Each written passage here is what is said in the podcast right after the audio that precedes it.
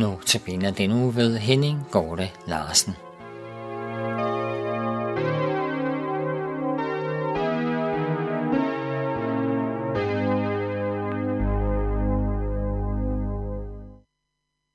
Som jeg nævnte ved præsentationen, tager denne uges andagter udgangspunkt i andagsbogen Anno Domini, skrevet af tidligere generalsekretær i KFS, Robert Blatt.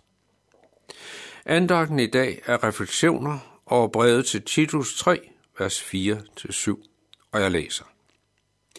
Men da Guds, hvor frelsers godhed og kærlighed til mennesker, blev åbenbaret, frelste han os, ikke fordi vi havde gjort retfærdige gerninger, men fordi han er barmhjertig.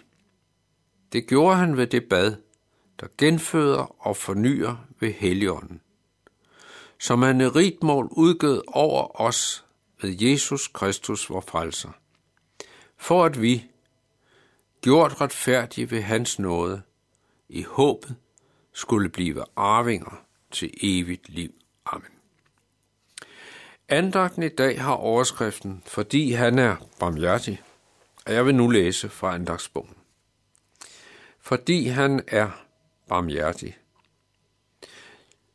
Der er en gåde, som lyder, hvordan kan man med sikkerhed vide, at de hellige tre konger var mænd? Jo, for havde de været kvinder, ville de have foræret Maria og Jesus nogle nyttige gaver. Erfaringen, i hvert fald min erfaring, bekræfter, at kvinder forstår sig bedre på gaver end mænd. Til de vise mænds forsvar skal det siges, at de regnede med at skulle besøge et kongeslot og give gaver til et barn, som var født med en guldske i munden. Men måske er der en pointe i, at det netop er forholdsvis unødige gaver, de giver til Jesus. Det er dybt menneskeligt, at vi giver gengæld i forhold til Gud. Jeg ved måske godt, at jeg ikke skal fortjene min egen frelse, men jeg vil alligevel gerne have en fornemmelse af, at jeg trods alt har bidraget en smule, gjort noget nyttigt for Guds rige, levet en smule op til Guds krav om retfærdighed. Det ville da være rart på dommens dag at have en smule stolthed i behold, og i aftenbønden at kunne bringe Gud en gave indeholdende vel udført gerning. Men som Paulus skriver til Titus, skyldes Guds frelse ikke vores retfærdige gerninger. Når Gud har sendt Jesus, åbenbaret sin godhed og kærlighed til mennesker og frelst os, er det ene og alene, fordi Gud er barmhjertig. Det har intet at gøre med vores meritter. På en måde kan man sige, lovsang, tilbedelse og tak til Gud er unødig og ikke rigtig kommer nogen til gavn. Virkeligheden er, at den slags netop hylder Guds barmhjertighed og minder os om, at det ikke er vores retfærdige gerninger, der giver os del i frelsen.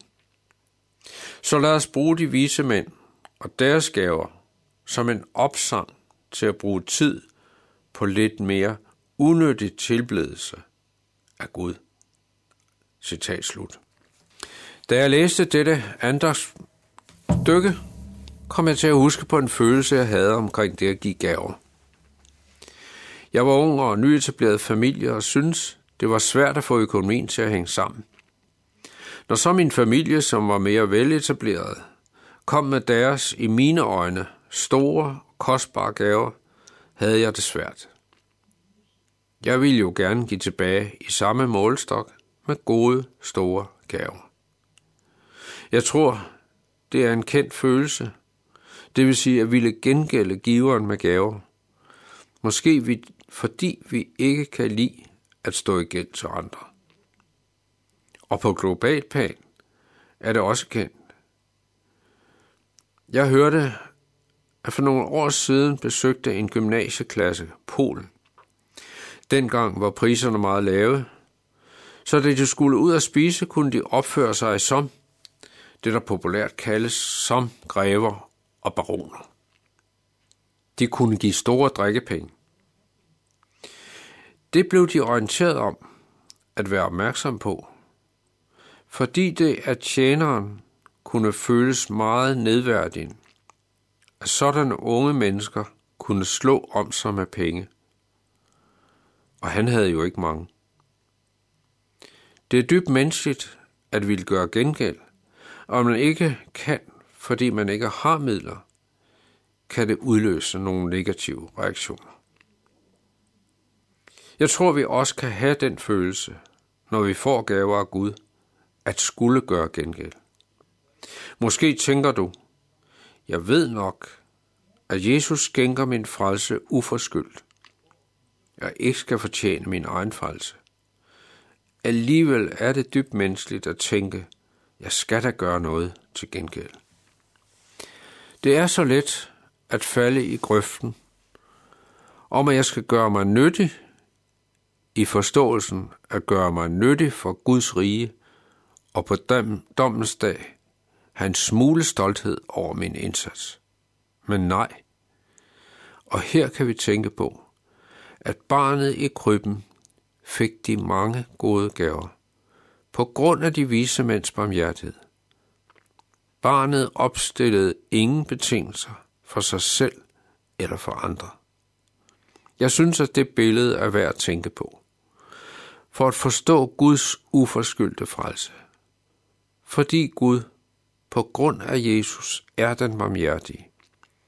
Den, der skænker alt af hans nåde mod mig. I andagsbogen bruges udtrykket Guds frelse og barmhjertighed mod os har intet at gøre med vores meritter. Med vores lovsang, med vores tilbedelse, vores tak til Gud, det er alene et udtryk om en hyldest af Guds barmhjertighed. Lad os bede sammen. Herre Jesus, tak for, at du er barmhjertig mod os. Tak for, at det ikke beror på de evner og gaver, vores indsats, eller hvad vi end måtte regne som vores, men alene på din barmhjertighed. Tak, at du skænker os alt med dig. Amen.